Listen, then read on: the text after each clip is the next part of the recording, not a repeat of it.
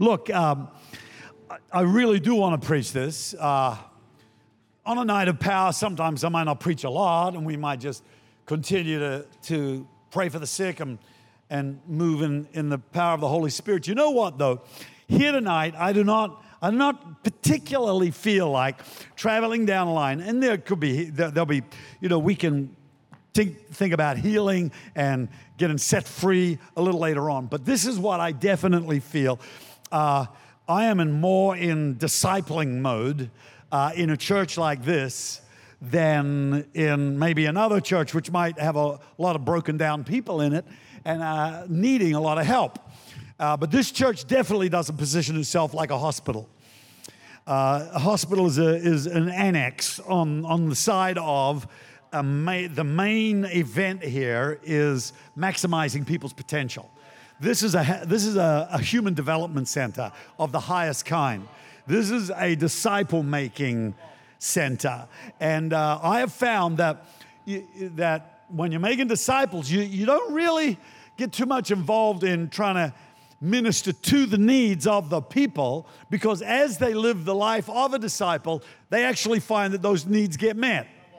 Did you hear me? That that is that is the best way that you can actually lead people into their healing or lead people into their deliverance.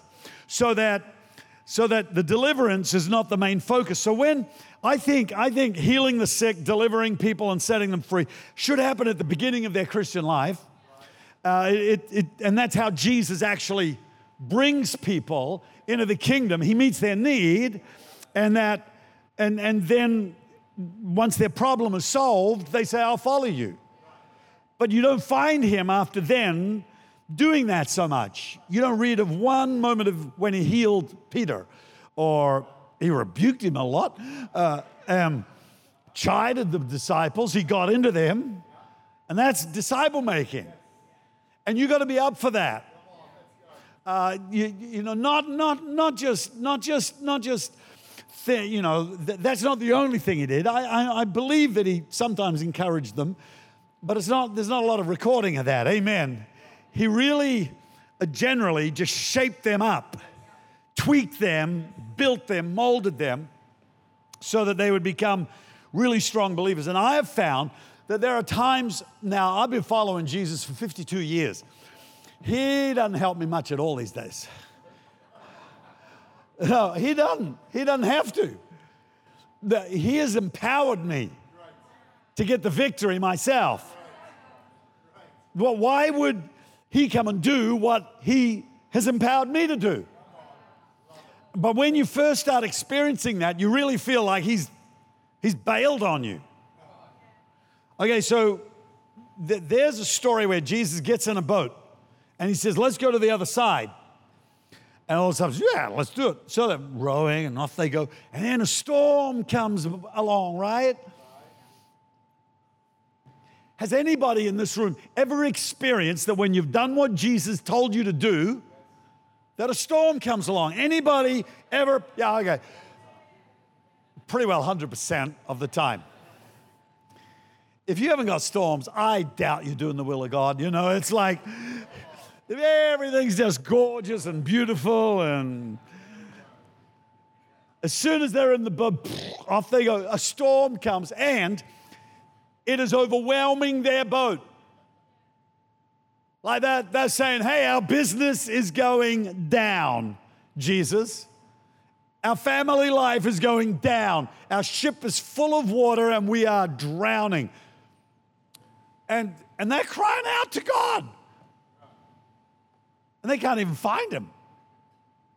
What's all this? "I'll be with you in the trouble. I'll be there in the fire," you know. What's all this stuff? You know, I'm, I'm a very present help in need, you know. I thought I thought you're going to be around when I'm in trouble. What are you doing, Jesus? You know, like, I heard the preacher last week, he said, "He's a very present help in time of need." Well, where are you? I'm dying here. I'm drowning. Call the intercessors. Can you wake him up? It seems like God's gone to sleep. And he has. He's asleep. What the? You're asleep. I'm your beloved child, the apple of your eye. Where are you? They told me Jesus loves me. This I know. I'm not so sure, Jesus. Here you are asleep. We are perishing. And this is what the disciples literally said to Jesus. Don't you care? We are perishing.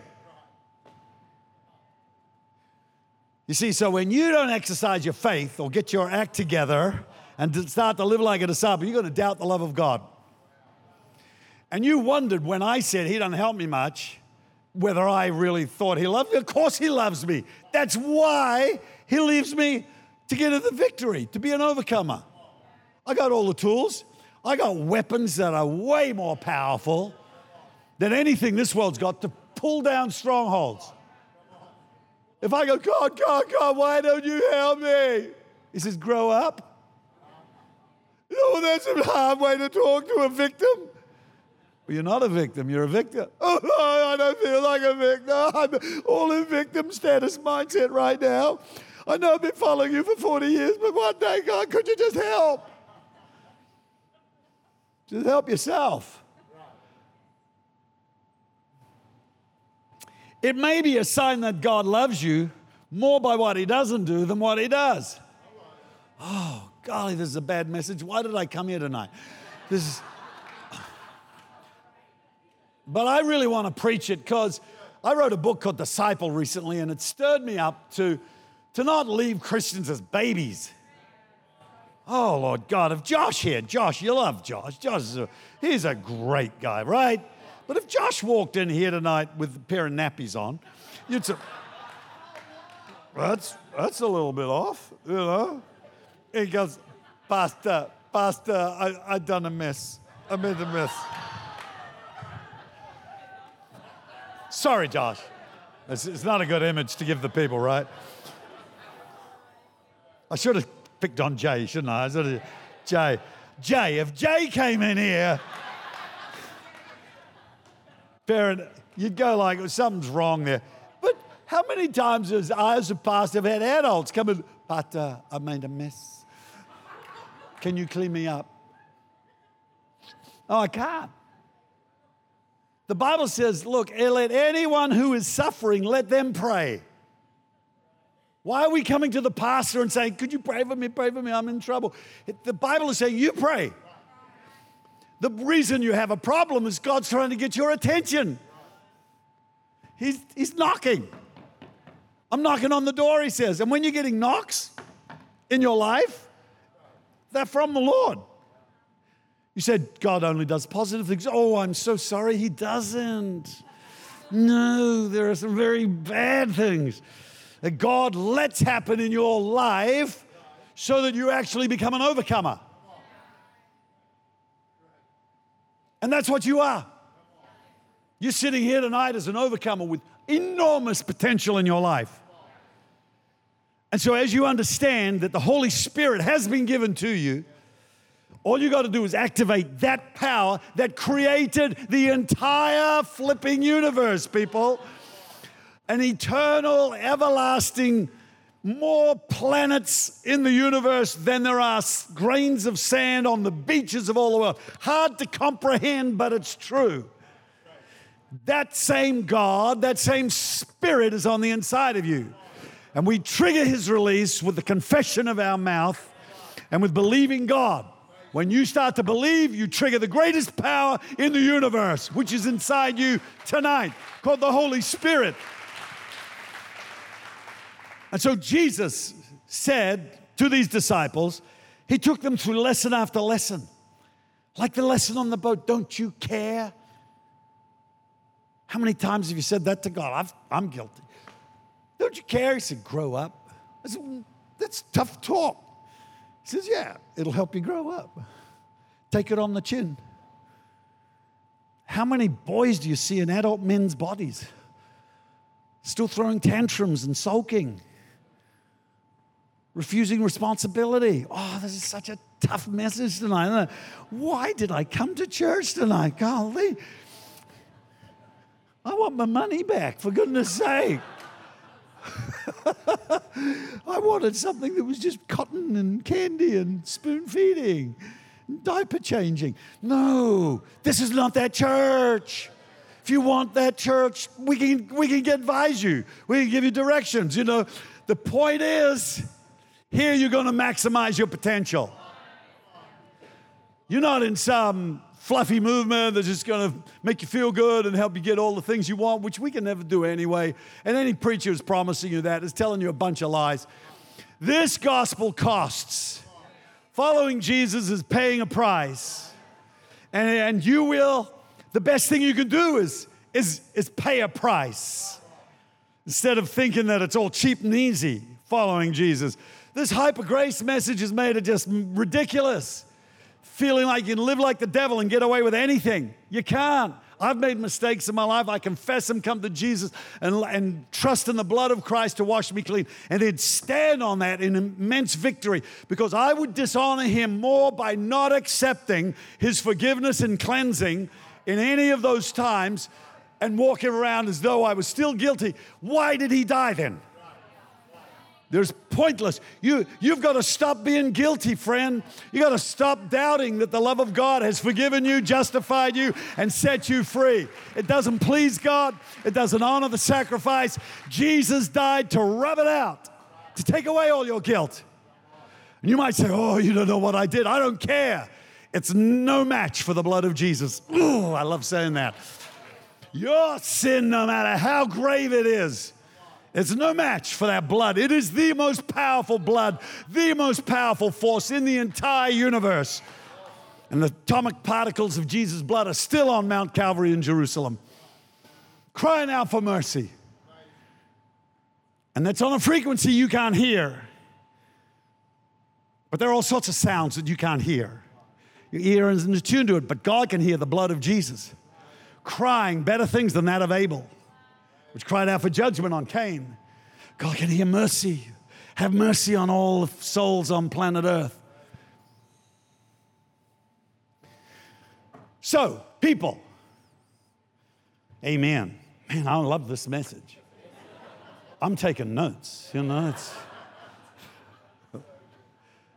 Sorry, Josh, again, you know, forgive me, mate. Yeah, it'll take a while, I understand. You know, we'll, you can work through it.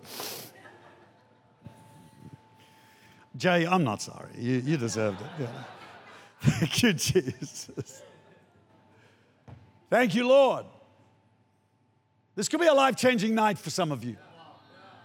Already, I've changed your perception of God. He's not there as giant Santa Claus in the sky or some fairy that we sing beautiful songs to and he waves wands and, woo, we have magical things happen. He doesn't do that at all. Miracles are not really that life-developing. I've I've seen a lot of miracles, a lot of miracles, and I see a lot of Christians chasing them. I don't know why. They might fix some people up sometimes. I saw a blind guy get his sight back. No, he didn't follow Jesus at all. And I saw a lot of people who have seen miracles, and it doesn't give them any faith at all. Faith doesn't come from seeing miracles. The Israelites saw more miracles than you and I will ever see in any of our lifetime. They even walked through a sea that got split, looking at dolphins, you know.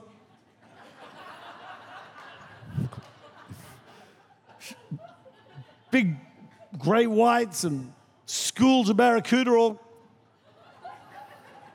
Couldn't figure out how the water did that, but anyway, they just, and they go high, huge aquarium.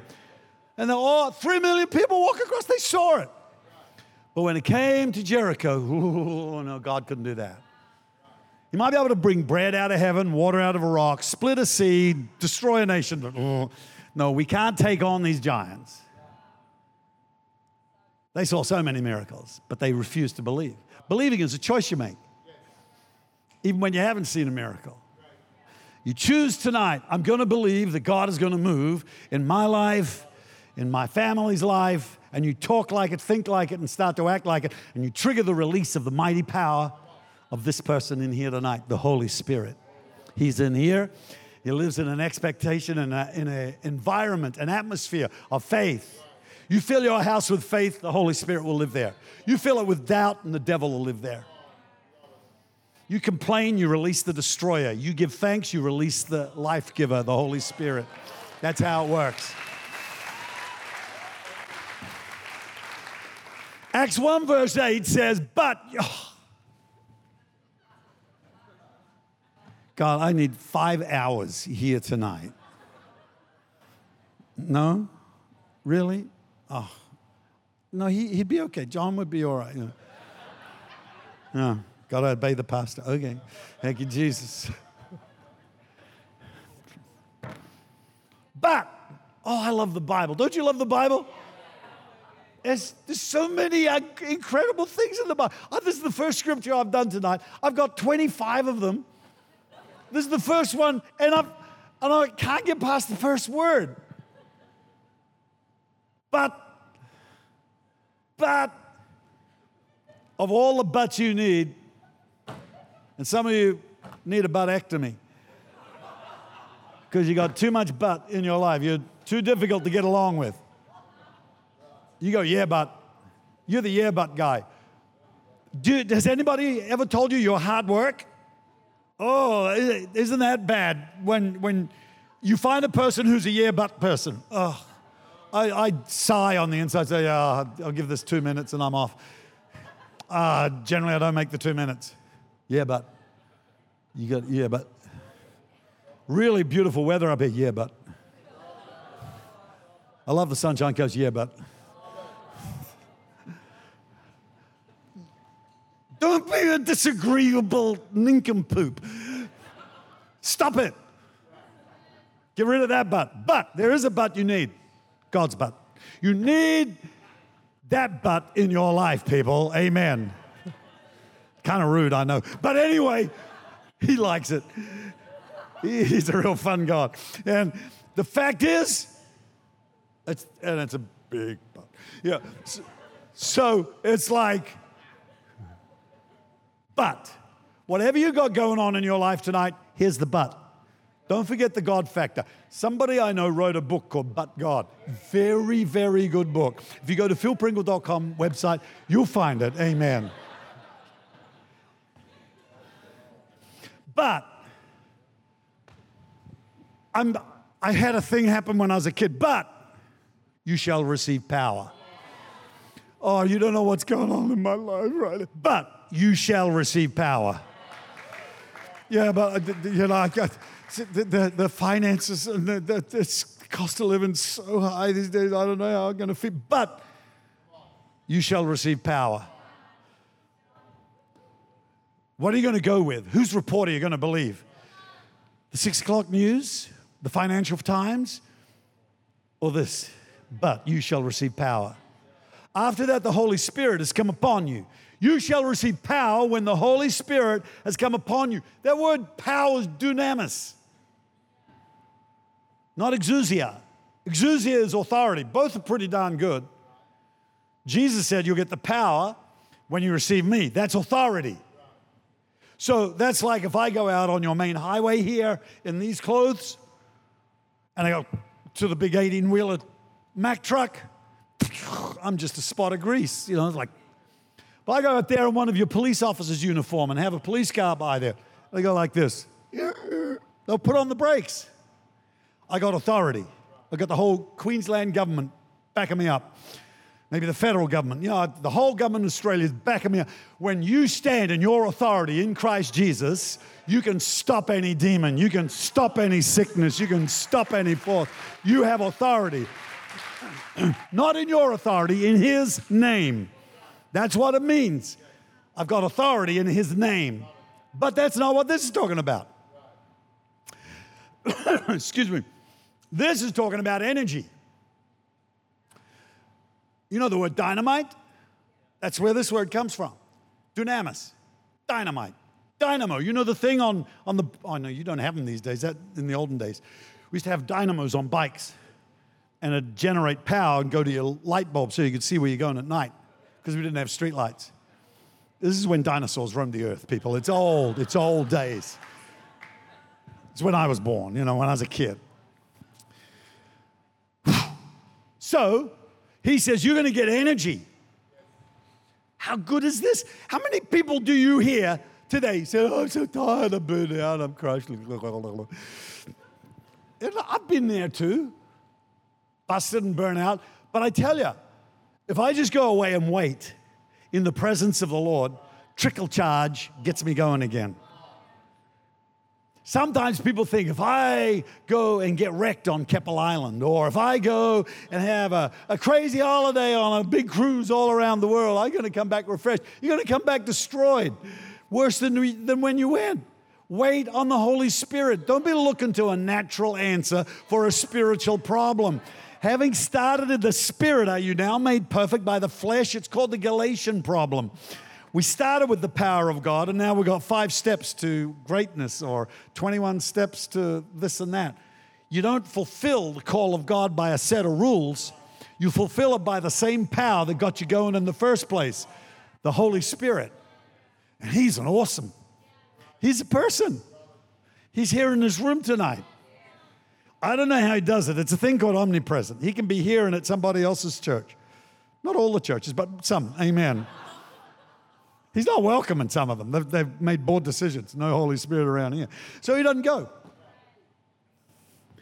But because you've said, yes, you can come here, Holy Spirit, you, you will be a people who get power every time you come here. Your youth will be renewed. That's what happens to me all the time. People say, I, I like, I say, tell people how old I am. And they go like, no. I go, yeah, I'm eighty-three.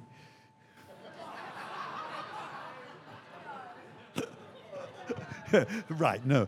No, I'm seventy-one. But the, the deal is, apart from all the nipping and tucking, it is the power of the Holy Spirit.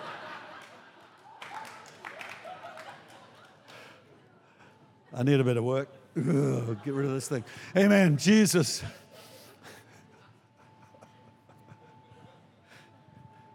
But you shall receive power, dunamis, energy. You'll be like a stick of dynamite.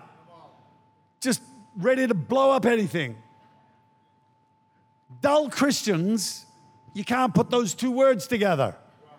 It's not a reality. If you're dull, you're not being a believer. You're meant to be the sunshine in people's lives. Oh, I'm on the sunshine coast. You're meant to be the sunshine in people's lives. When you walk in the room, it's like, whoa, they're getting a tan. They they get out the, the suntan, fifty plus, because put their sunglasses on. My God, girl.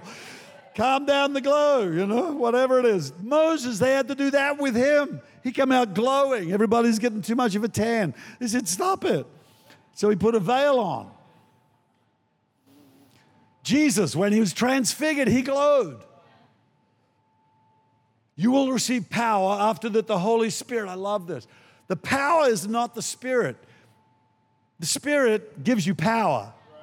He energizes you, but the Spirit himself is a person. Power is objective. It's not subjective. Power is arbitrary. Spirit is a person. It's personal. So you can have a rela- you can't have a relationship with power, but you can have a relationship with the Holy Spirit. The power comes out of your communion with the Holy Spirit. So I prayed this afternoon, but after a while, I'm thinking, I'm just going to sit here for a while. And I My flesh gets itchy to do something. Check the phone. Do this, do that. Ooh. But I just calm it all down, and I sit there, and I think, oh, this is awesome. And then you get lost in that, in the power, in the presence of the Holy Spirit. Some of you have never done this, or you did it once or twice, but it just escapes you. To spend time in the presence of the Holy Spirit, not just a church, is a quest you should have, because you get to communion. You get to commune with the Holy Spirit. You get to actually be in a relationship with the, with the person who's God on earth right now. Jesus is not here. He's gone. He ascended last week on Monday. Actually, he ascends in a few days' time. He's going to show himself alive to a whole lot of people since Easter all the way up to Pentecost. Turned up at all kinds of places in his new body. How good is that? He said, this is the new model, people. There's a new unit waiting for you. You should put your order in. How tall, you know, what kind of nose. The new body, that's what the resurrection's about. I know we all like to talk spiritual stuff, but it's actually about the body. Your body's important to God. Don't write it off as some irrelevant thing. No, no, it's awesome. He's going to, he's going to get it up out of the grave. That's how important it is. He loves your body. He loves, he loves your spirit, loves your soul, loves your whole lot. But it's going to come out a new body, like Jesus' one. And he is the first fruits. It, it says in First Corinthians fifteen, Christ rose first, the first fruits, which means the first model. And he says that everybody who's in him is going to get similar body. So that body can lift up, glow, it glows. It's powered, I don't think, this is my personal little heresy. It's powered by light, not by blood. It's not really a heresy, but you know, it's like, because that's eternal and doesn't need food. But apparently you can eat food if you want. Because Jesus, I mean, he turns up to the disciples, right? He's risen from the dead. He's walking around Jerusalem, got a little hungry, went to the disciples, said, hi, boys, you got anything to eat? He's always hungry. He's, like he, every time he turns up with the disciples, he's got anything to eat?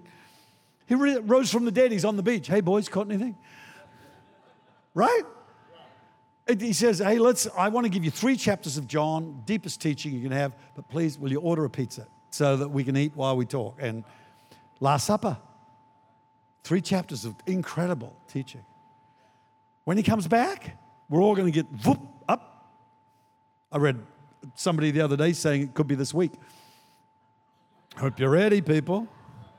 They've they've done all the calculations. I've been I've been long, Christian long enough to know that none of these calculations, but they kind of are good. It's good to give one every now and then. Could be this week. We're all just gone. Well, maybe not all of us.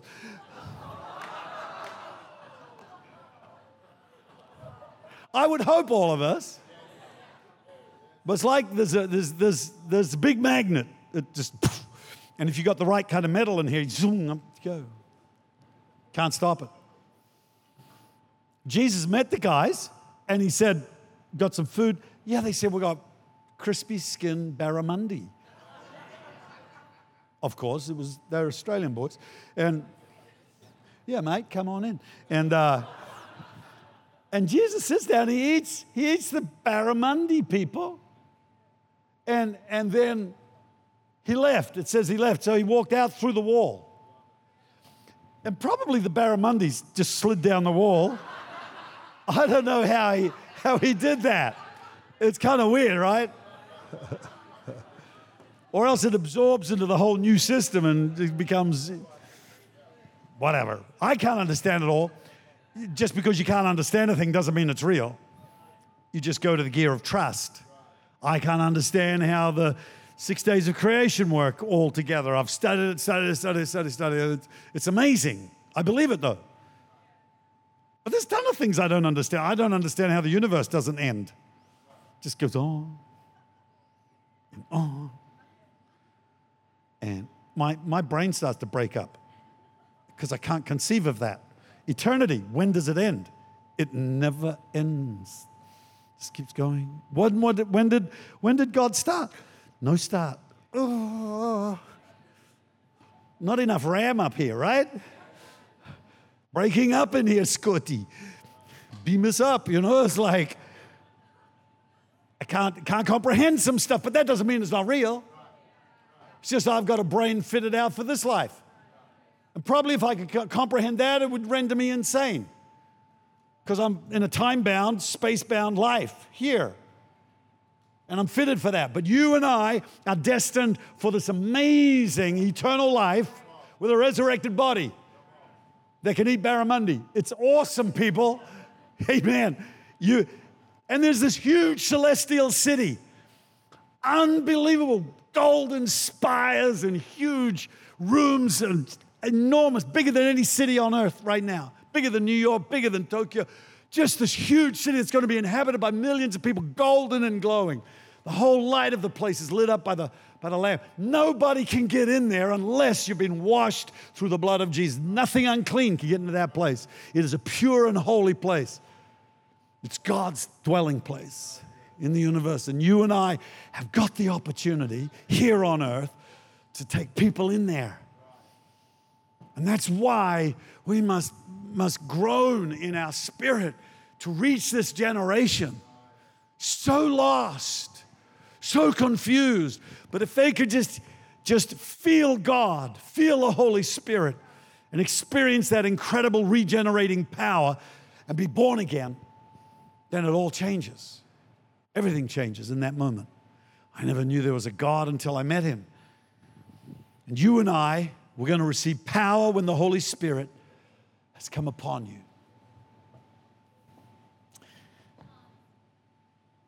So the Holy Spirit is here in this, in this age right now. And he is the one that you and I can walk with and commune with. And I want to think that you will go away from this place tonight with a hunger for the Holy Spirit. John seven thirty-seven, Jesus says, out of your belly will flow rivers of living water. But this he spoke of the Spirit, which they had not yet received. And then he says, whoever is hungry and thirsty will be filled. I mean, you can be hungry for a house. You can be thirsty for a new job. You can be hungry to get that boat to go out fishing. You'd be hungry to go out and get the fish that you bought the boat for. You'd be hungry for a marriage, for a wife. Some of you, you hunger for all kinds of things. If you have a hunger, a thirst in you, above all others, for the Holy Spirit, he will come. He will not come to a casual heart. If you, oh, well, when he's ready, he can come and fill me. It ain't going to happen. If you say, yeah, well, it's up to him, isn't it? No. It's up to you. What's your thirst level like? What are you really thirsty for? People have died for stupid things. I read the story of a guy who was shooting rabbits, and he saw one across a river that was in flood. He shot the rabbit, boom, waded across, got the rabbit, stuck it in his pocket, wading back across the river, got swept away and died. Died for a rabbit. How many times have you had a mosquito in your car and, you, and you're going like this, it's over there. I mean, it's such an exercise in intimidation, isn't it? Something that small can keep you that distracted. And you go, yeah, and boom, you're over the other side of the road, for goodness sake. You're going to die for a mosquito? If I asked you tonight, what would you die for? What would you run through that wall for? How important is God and the Holy Spirit to you? Because if you're hungry and you're thirsty for him, and for some of us, it's kind of dull. Our appetite for God is not really that high. We're just a bit full of everything else. When we lose our appetite for God, that's a, that's alarm bells. If I'm not really got that first love like I used to have about coming to church, being in the presence of the Lord, I need revival. I need a reawakening. I need to go to the Australian conference in three weeks' time in Brisbane. I need to actually put myself in a place where I'm going to soak in the presence of God, because this is what I've found, that the more you drink of the Holy Spirit, the more you want. He doesn't satisfy you. He increases your dissatisfaction. I've found that as I read the Bible just for five minutes, I want to read it for ten. As I read it for ten, I want to study it for an hour. Then I just want to be there devouring, and it comes alive. When I pray for a little bit, I look at my watch and think, oh no, I've only got another five minutes to go. If I'm really connecting with God, because you, you start to get an appetite for more of God when you connect with him. It's not the opposite. It's like, oh yeah, I spent my five minutes. Oh, that's good. Yeah, out of there. No, you actually have a deeper hunger. Okay, so quickly, I'm going to go to this next point, and then we're, we're drawn to a close. Honestly, the pain is almost over. It's, it's. I just feel this in my spirit tonight. And I know you might have thought, oh, I'm going to go along and get my arthritis healed tonight. Well, it may happen. But what I'm talking about is kind of more important. And if you can actually let this happen to you, what I'm talking about, you will find as you walk in the power of the Spirit, your arthritis might just take a hike anyway. Is to overflow it out of your system. So, so, so, so. Jesus says a little, a little later on, when he comes, Luke three sixteen, he will baptize you with the Oh, I love the Bible. Don't you love this? He will baptize. Oh, he will baptize. Luke three sixteen. Luke three sixteen. Whoa.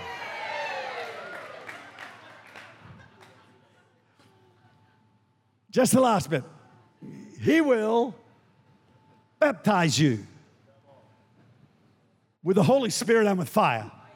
Okay, this is the job of Jesus. John, John the Baptist talking about him. So when he comes, he's going to baptize you. Now, this is kind of important. I'm going to, I'm going to digress here for a little bit about a piece of information that you might think is completely irrelevant, but it's actually not. Anyway, bear with me. Humor me. Amen. It goes like this. When they translated the Bible, the guy's name was King James. Very egocentric, wanted his own Bible. I want the King James Version, thank you. So he had all these translators, seventy elders. They all started bishops, and they all started translating. And they realized when they came to this word, baptize, that in the Latin, because they're baptizing, they were translating from the Latin version, the Vulgate version. Now they've got, they're going like, ooh, problem, people. The word baptism means immerse. It means soak. And our king, King Jim, he's only been sprinkled. What do we do? We can't say immerse because then we've got the head of the church who has not been baptized. He's only been sprinkled. And he, our relationship with him is not great. I want to keep my head on my shoulders. This king was brutal. So, so, so, so they they decide, let's, let's just anglicize the word. Not here, nobody will know. So they just took bapto and made it baptize. It's a Latin word. Do we know, we got no idea. We think it's sprinkling, but it's not. And it's important that I took you through that little piece of kind of marginal information because the Holy, the power is not going to come on you and the fire is not going to fill you if you're just sprinkled with a bit of the Holy Spirit at church every now and then. He's going to immerse you, baptize you, put you under, drown you, soak you in the Holy Spirit. You can't be a follower of Jesus with just sprinkling of Jesus, a sprinkling of Christianity. That's not this kind of thing. This is an immersive lifestyle. So when you're immersed in the oil of the Holy Spirit and he puts you on fire, you are a burning light in this world. So the, the last question I got for you, I asked you one question, what would you run through the wall for? What would you die for? And it's an important one. I want you to take it home and think about it because it establishes what's priority in your world. Okay, the second one is what are you on fire about? Because if he, if when I come into, into the baptism of the Holy Spirit, a fire is going to come inside of me. What am I on fire about? Am I on fire about my house, my new boat, fishing, golfing? Or am I on fire about building this church? Am I on fire about serving God in this very short little brief life I've got? Doing something meaningful. Am I on fire about rabbit shooting and catching one on the other side of the bank?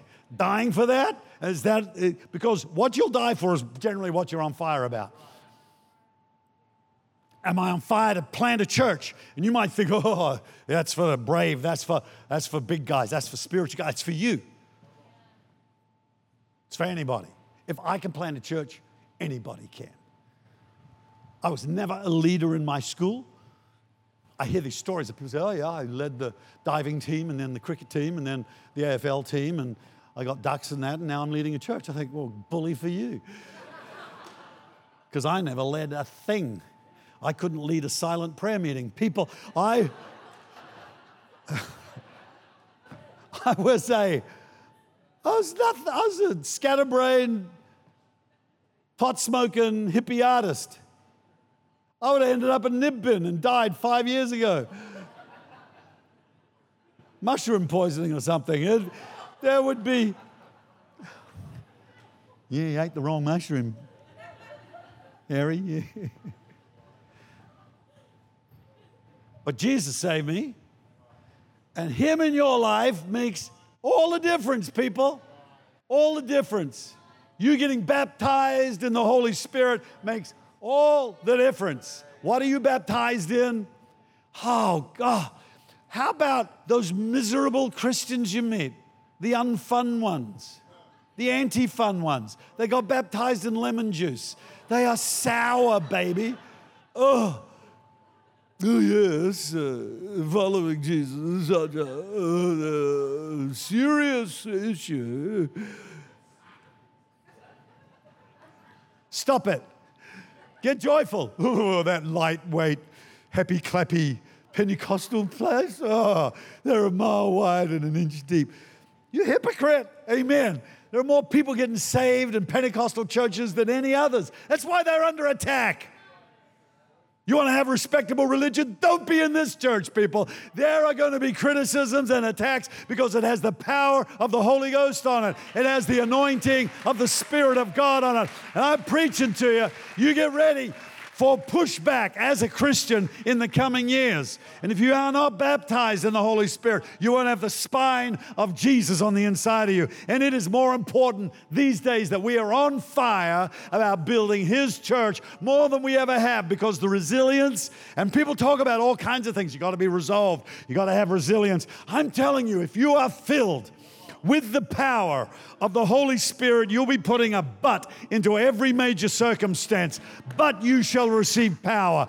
These disciples, they weren't relying on twenty-one courses about resilience and emotional strength or health. They simply got filled with the Holy Spirit on the day of Pentecost, and it lasted their entire lives with all kinds of persecution, all kinds of criticism, all kinds of rejection. Don't think it's going away. It's only going to intensify. And for you to be a full-on baptized in the Spirit, committed Christian in this hour is more important than anywhere, any time else in the history of Australia. In Jesus' mighty name. Let's all stand, people. I got forty-eight seconds left in Jesus' name. Heavenly Father, we give you all the praise. Lift up your hands and speak in tongues. If you don't speak in tongues, start giving thanks to God. And maybe that gift will make itself present in your life. Jesus, we praise and we worship. Father, we magnify. Lord, we give you all the glory. We give you all the praise. Our Father, we give you all the honor. Lord, we give you all the majesty. And we will bless and praise and worship you. Lord, our God, you are worthy. Worthy of all the praise. Worthy of all the honor. New Testament church life. Baptized in the Holy Spirit. Signs and wonders. The presence of God manifesting. Disciples.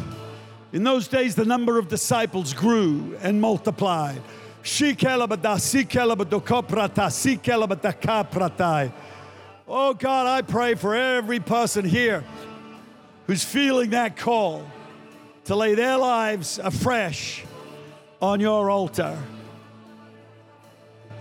Let me, let me just say something to you right now, very quickly. In the Old Testament, Elijah rebuilt the altar of the Lord that was broken down. People hadn't been worshiping or committing or bringing offerings or sacrifices very much, so he rebuilt it.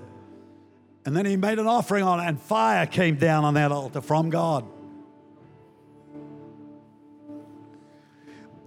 You couldn't, you couldn't go like, God, I, I offer you Harry the bull.